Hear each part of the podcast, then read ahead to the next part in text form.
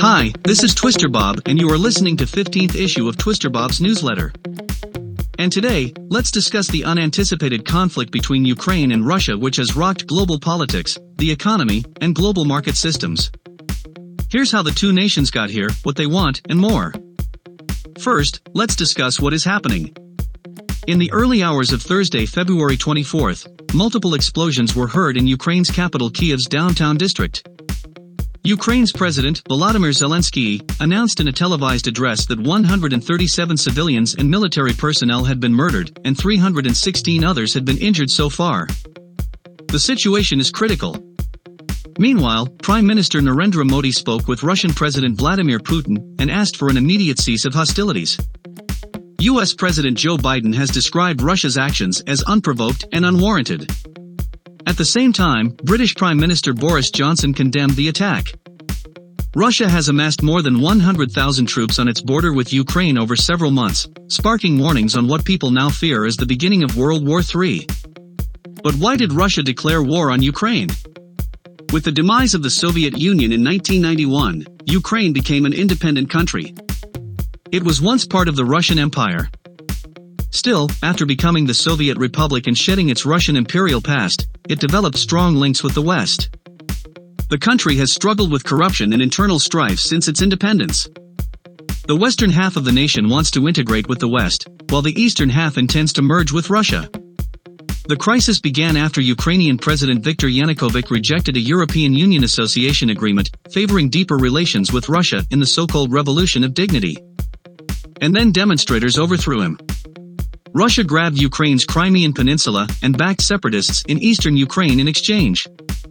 Soon after, Russia launched an attack on Donbass, which is Ukraine's industrial heartland. The armed battle between the Ukrainian army and rebels backed by Russia claimed the lives of almost 14,000 people. Russia has been accused by Ukraine and the West of supplying soldiers and weaponry to the rebels. On the other hand, Russia blamed the US and NATO in assisting Ukraine with weaponry and joint military exercises. Russia has also stated that it does not want Ukraine to join NATO. And it has requested that any NATO maneuvers along its borders be halted, and NATO soldiers are withdrawn from Central and Eastern Europe.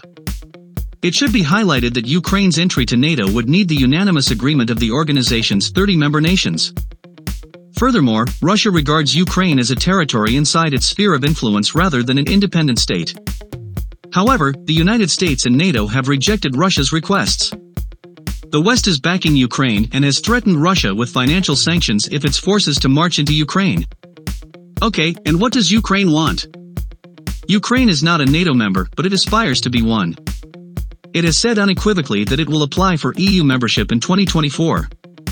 Before considering NATO membership, the region's corruption and internal problems must be addressed.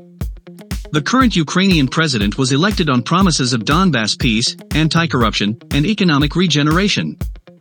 Last December, NATO Secretary General Jens Stoltenberg rejected Russian requests to cancel Ukraine's 2008 vow to become a member one day. He went on to say that Russia would not oppose Ukraine's entry if the time came. Why is the US worrying? Russia breached Ukraine's Budapest Memorandum security assurances by grabbing Crimea and sponsoring the Donbass War. The multilateral agreement was signed in 1994 by the United States, the United Kingdom, and Russia to guarantee Ukraine's sovereignty in exchange for Ukraine's pledge to dismantle its nuclear weapons. Also, the United States' support of Ukraine is intended to foster political and economic reform and alleviate pressing humanitarian needs. The United States has continuously supported Ukraine's transition to a democratic society with a thriving market economy. How does it impact India? In 2021, bilateral commerce between India and Russia was valued at $11.9 billion. India exported $3.3 billion in commodities, with pharmaceutical items accounting for $542 million of the total. Electronics, iron and steel, tea, and car components are the other leading exports. Last year, India imported $8.6 billion from Russia. Significant imports were crude oil, petroleum products, coal, fertilizers, gold, precious stones, and precious metals.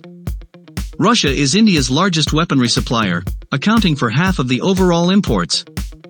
The United States and Europe have threatened to impose the most severe penalties on Russia. The Ukraine crisis has directly impacted thousands of Indian citizens and India's economy and commerce. Over 18,000 Indian students study medicine or engineering in Ukraine, accounting for roughly a quarter of all international students. Before Ukraine closed its airspace to civilians on Thursday, they returned a few hundred of them. The administration faces a difficult path ahead, from evacuating Indian students to handling inflation and other economic effects of the Russia-Ukraine situation. India can also lead the peacekeeping talks between the two countries,